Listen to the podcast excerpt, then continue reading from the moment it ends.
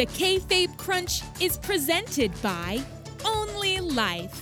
Life insurance for when you inevitably die. With small, daily payments to Only Life, we'll guarantee cash payouts for your family the second you kick the bucket. The moment after you perish, a muscle-bound representative will be there with a six-figure sum and a loving embrace for your partner. The Kayfabe Crunch. We want to take you back to the news. Wow, good news! This is your Kayfabe Crunch for Tuesday, August eleventh, twenty twenty. I'm Charlie Crossface Chicken Wing. Coming up on today's edition, we have all the latest from Raw, plus a quick analysis of anarchic factions in W W E. But first, on this day in grappling history, in nineteen fifty-three, all-time wrestling superstar and known racist Hulk Hogan was born. Despite his despicable societal views, Hogan is still one of the biggest stars the sport has ever seen. But it is more important to remember that he's a massive bigot, and that there are plenty of legends who aren't. Happy birthday, Hogan. Go f*** yourself off a cliff. And in twenty fourteen, Randy Orton faced Sheamus in the main event of Raw. That's that's not news. That... There was a two-year stretch where that happened every single week. That's that's that's not noteworthy in any way. Just who writes this? And now let's get on with the killer Kendo news. Top story, stop, stop, he's already dead. Last night, Samoa Joe welcomed us to the contract signing for Seth Rollins versus Dominic Mysterio. Samoa noted that Dominic would be signing two contracts, one for the match and one to officially become a W W E superstar, which means the acts of violence committed to Dominic up to this point have been illegal. Dominic could have pressed charges, but he didn't, which attests to just how cool Rey Mysterio Junior Junior truly is. Dominic arrived with a kendo stick, and Seth pointed out that Dominic always needs to use it as an equalizer. So if Dominic is looking to name his kendo stick, which every young man does, he should call it Murphy. Rollins gave his usual spin about fans forcing him to become the Monday Night Messiah, and finished by asking, "When is it going to be enough for you, for you, for you, for anyone? When is it finally going to be enough?" Never, Seth. Y- you should know this by now. The wrestling never ends. Nothing will ever be enough. Dominic retorted by stating that Seth changes the lives of good men for the worse, and that the only greater good he fights for is his own. So, in a way, he's sort of like an inverse Jesus. That That's in terms of his morality, N- not like a Jesus with his guts all on the outsides. But that's what you'd like, isn't it? Pharisees. Rollins then copied the homework of Ziegler and McIntyre from last month by allowing Dominic to use his kendo stick at SummerSlam. Extreme rules, but only for you. How will that be enforced? That's not for us to decide. We're, we're journalists, not officials. Then, in a sickening act of violence, both Rollins and Murphy repeatedly struck Dominic with his own kendo stick. And that's not a euphemism. In total, we counted over forty individual shots, with welts and surface-level bruising appearing almost immediately. But we don't know what that means. We're, we're journalists, not doctors. Despite the actions of the assailants, the real criminals here are Samoa Joe and the entire performance center. They just watched. They allowed this to happen to a young man. We'd argue this makes them complicit, but we're journalists, not lawyers. And now it's time for your fast count, the Chainsaw Riot of news.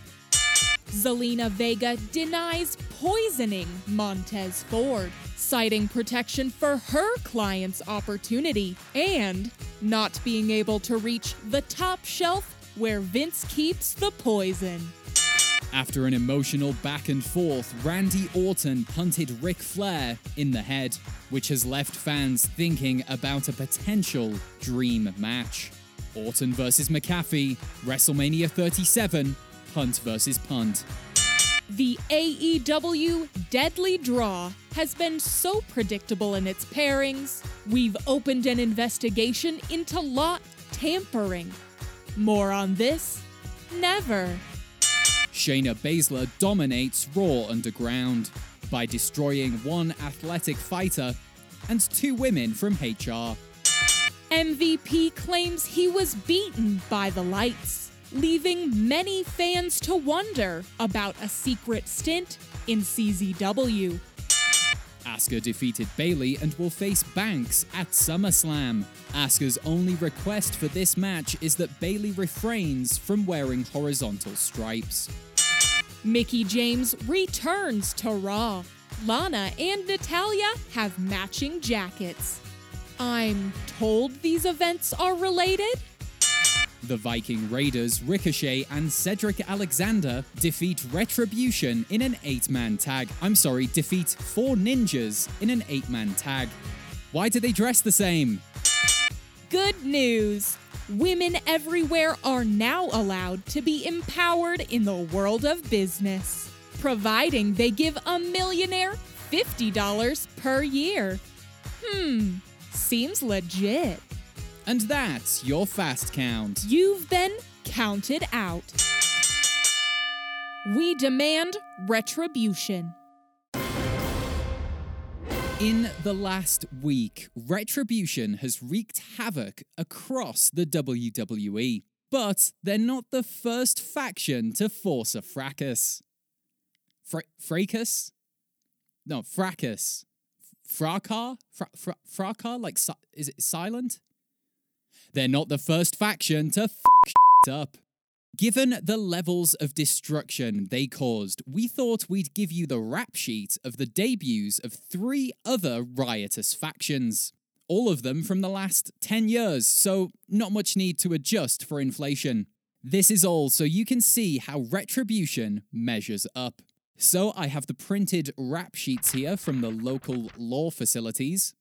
Let's begin with the Nexus. Debuting in twenty ten, their rap sheet looks like this. Eight counts of assault and or battery. One count of choking a man with his own necktie. One count of ringside destruction. One count of destruction at the side of the ring. And one count of side destruction of the ring area. Those, those three are very similar. As well as this, the yellow armbands signalled an ideological movement. And, given the rise of the far right over the last decade, we'll go ahead and assume one count of terrorism. Okay, next up we have the rap sheet for The Shield. Four counts of assault and or battery. One count of destruction of an announce table. One count of foreshadowing of an entire era, don't know what that means. And one count of wearing incorrect riot gear. So, not as impressive as you might remember from The Shield. But the caliber of talent across all three members is what truly made their destruction so memorable. Okay, next up we have Sanity. Well, may- maybe the less said about Sanity the better. They were the anarchists' equivalent of a men's rights rally. All talk on the internet, but then three people show up, don't do much of anything, and everyone's suddenly very quiet. Also, two counts of assault and or battery. As for retribution, well... only time will tell. But so far we have one count of a generator set on fire, three counts of chainsawed ropes, one count of minor graffiti, one count of a cinder block through a window, but W W E were looking to replace that window anyway, so it's fine, and one count of a car tipped upside down and jumped on, like in the movies. So far, it's not all too impressive, as they haven't assaulted and or battered as many people as their predecessors. But we think Retribution can get things back on track by attacking, uh, Michael Cole, or even a Samoa Joe in the coming weeks. Wait, why are we, the news, giving advice to criminals? We're, we're not Fox. And there's just time for a quick update on the missing Raw superstar, Brendan Vink. At the weekend, Shane Thorne, his former tag team partner, had his home searched by authorities, where unfortunately they found no link to Vink. Thorne has since been released from custody. Expect him to show up again on N X T in around a month. However, authorities did manage to recover an image of Vink's last known whereabouts. In the photo, Vink is seen wearing pink, holding a drink at the local ice rink. So, if you think you saw Vink in pink at a rink with a drink, g- get in touch. Join us Saturday when we'll ask, due to poor ratings, are Miz T V and the Firefly Funhouse at risk of cancellation? And remember, you can support this podcast by following us on Twitter at Kayfabe Crunch. Twitter is a digital hellscape, but if you have any better ideas for promoting the goddamn news, then please get in touch via via Twitter. There's there's no other option. At, at Kayfabe Crunch on Twitter. This has been the Kayfabe Crunch. You're not quite daily, not quite news bump for the world of professional wrestling. The Kayfabe Crunch is presented by Only Life, eternal protection from the finality of death. Is there an afterlife? We can't be sure. Is there a God? Who can say?